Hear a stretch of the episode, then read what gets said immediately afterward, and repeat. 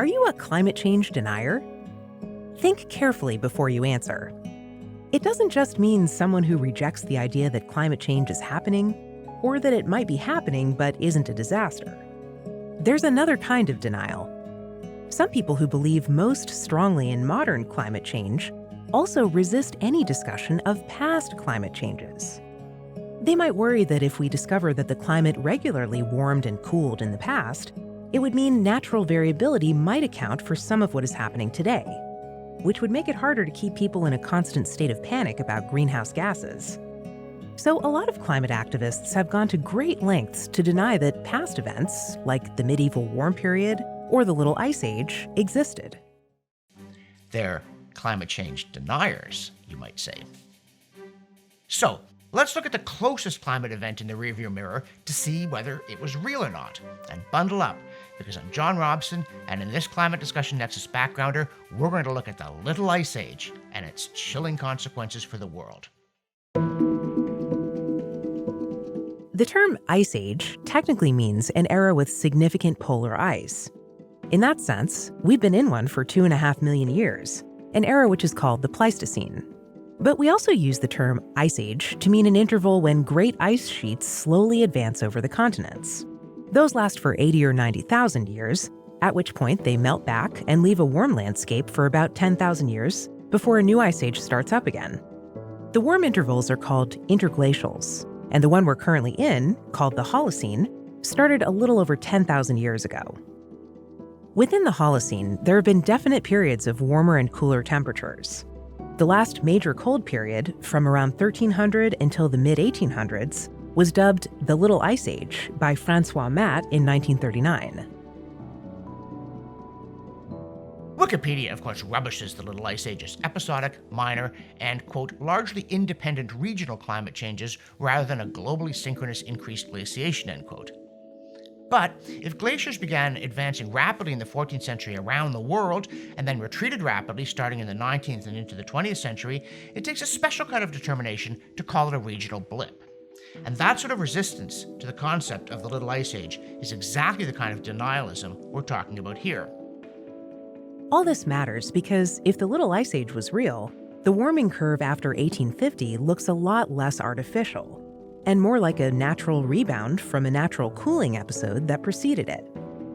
Also, the Little Ice Age coincided not with a drop in atmospheric greenhouse gases, but in solar activity. It has long been believed that sunspot activity, and solar output generally, fell to historic lows in the early 1600s, an interval called the Maunder Minimum.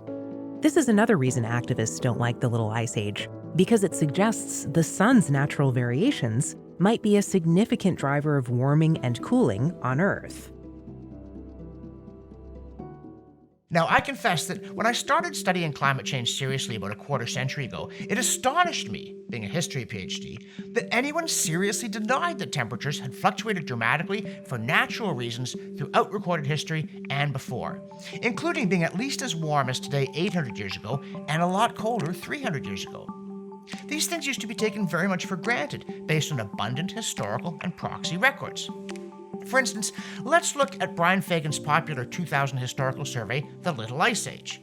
I choose it not only because it's very thoroughly researched, but because he's actually a big believer in modern man made climate change. Uh, mind you, he's also not a climate scientist. Instead, he's a geographer with a wide range of knowledge and interest. But what's important here is that he doesn't have an axe to grind. He just wants to present the facts as they're known to history. Fagan confirms many points long believed by historians, including that bad harvests that helped cause the French Revolution were linked to the cooling that started around 1400. He also thinks it caused an upsurge in witch burning in 16th century Germany when climatic shifts brought bad weather that wiped out harvests and cattle herds which is very important because modern climate orthodoxy insists, based on computer models, that one reason warming is bad is it brings bad weather. But Fagan's research paints a very different picture, namely that warming brought good weather and that cooling was the problem. The generally stable weather of the medieval warm period was an unqualified blessing for the rural poor and small farmers. But by 1400, the weather had become decidedly more unpredictable and stormier, with sudden shifts and lower temperatures that culminated in the cold decades of the late 16th century. Northern Europe suffered through exceptional storminess. The great gales of August 1588 destroyed more of the Spanish Armada fleet than the combined guns of English warships. Fagan even notes that the bitterly cold 17th century all but annihilated the Scandinavian cod fishery. Yet today we're told it's warming that will kill the fish. Fagan certainly has no patience with the view that climate was stable until the mid 20th century. Rather, he says, quote, like the ice age that preceded it, the Holocene has been an endless seesaw of short term climate change caused by little understood interactions between the atmosphere and the oceans. End quote. And consider the iconic issue of retreating mountain glaciers. It's frequently cited as proof that something weird has been going on since 1970. But Fagan says, quote, the glacial high tide in the European Alps lasted from about 1590 to 1850 before the ebb began that continues to this day, end quote. And that ebb was definitely global. By the early 18th century, he points out, New Zealand's famous Franz Josef Glacier was only three kilometers from the coastline. After 1850, it retreated until the early 1890s, surged forward again, retreated in the early 20th century, advanced in the 1920s, and then retreated again. By the end of World War II, it had moved at least a kilometer inland compared to the 1890s. The same pattern was observed in Alaska. In 1923, Professor William Cooper of the University of Minnesota published research showing that Glacier Bay was completely encased in ice when Captain Vancouver reached it in 1794. But the ice began retreating in the 1800s, and by 1920, a full century ago, it had retreated 60 miles inland, which happens to be close to where the glaciers sit today. So, when did the warming begin, and what did CO2 have to do with it? Fagan places the start in the early 1800s, and he does blame CO2. He says global land clearing by agricultural settlers in New Zealand, South Africa, and North America released large quantities of carbon dioxide into the atmosphere and triggered warming. Now, that may or may not be the case, but the main takeaway here from Fagan's books is that when he studied the evidence, he had no problem identifying a medieval warm period. The heyday of the Norse, roughly from AD 800 to about 1200, was a period of unusually mild and stable weather in Northern Europe, some of the warmest four centuries of the previous 8,000 years. In England, commercial vineyards flourished 300 to 500 kilometers north of their 20th century limits. So many lords quaffed prime English wines that the French tried to negotiate trade agreements to exclude them from the continent. Now, Fagan's is, of course, just one book, but it's one among many such sources that made me think when I first realized alarmists were trying to erase the medieval warm period and the little ice age that followed it, that I was being gaslighted. Fagan is definitely not the only one. Here's the editor of Canada's History magazine 15 years ago. The medieval warm period, MWP, four centuries of warmer air and sea surface temperatures between 900 and 1300, opened up new vistas to the intrepid Norse. Following the MWP was the Little Ice Age, LIA, that ended in the mid 19th century. In New York in 1780, people could walk from Manhattan to Staten Island over the frozen harbor. The wintry London in Charles Dickens' A Christmas Carol is replete with snow not often seen in London today. The Little Ice Age was also contemporaneous with a certain fashion trend with important consequences for Canadian history the beaver hat. In her book Magna Carta and Its Gifts to Canada, written in 2015, Carolyn Harris says matter of factly, quote, the temperate climate created by the medieval warm period of circa 900 to 1300 resulted in ample grain harvests and an expanding population. But as the climate grew colder, harvests failed. The Great Famine of 1315 to 17 brought an end to the steady population growth that England had experienced since 1066. The bubonic plague, or Black Death, arrived in England in 1348, end quote. And in his highly readable and far-ranging 2003 A Short History of Nearly Everything, Bill Bryson says, quote, "The 19th century was already a chilly time. For 200 years, Europe and North America in particular had experienced a little ice age." End quote.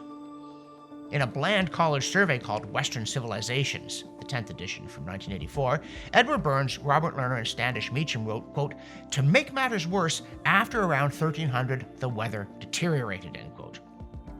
And in his anything but bland 1989 Albion Seed, David Hackett Fischer writes that colder weather helped reduce fevers in early colonial New England.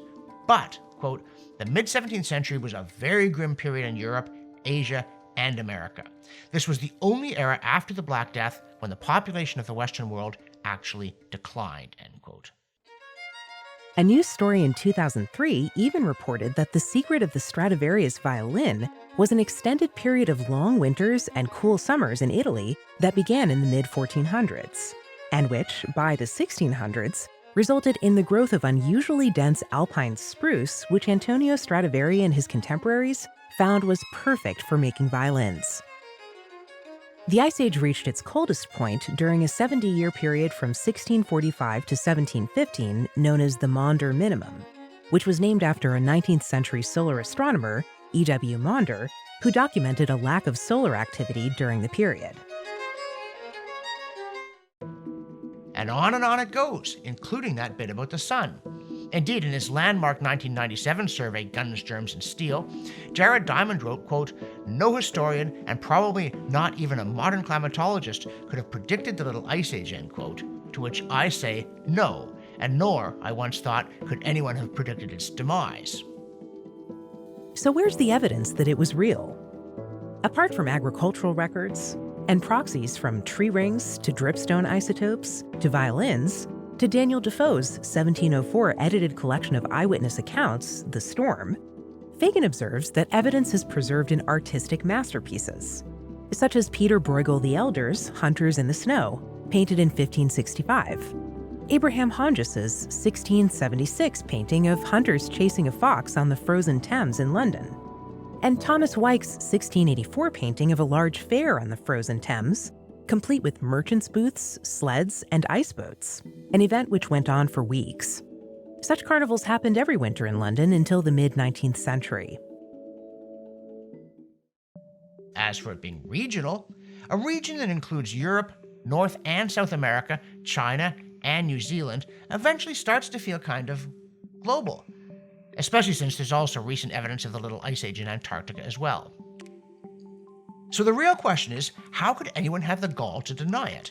The evidence clearly shows that the Little Ice Age happened, and that means what we should be discussing is what caused it to start and to end, and whether those famous computer models can predict it even after the fact, and whether it's one natural cycle among many, and if so, what caused the others.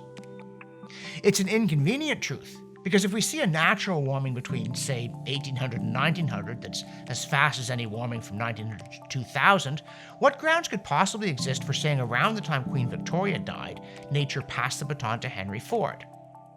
And if the sun is the culprit in the Little Ice Age, isn't solar activity important today? And another biggie if cooling demonstrably brought worse weather in the past, what grounds exist for thinking warming would do so today? There's a lot to see here, folks.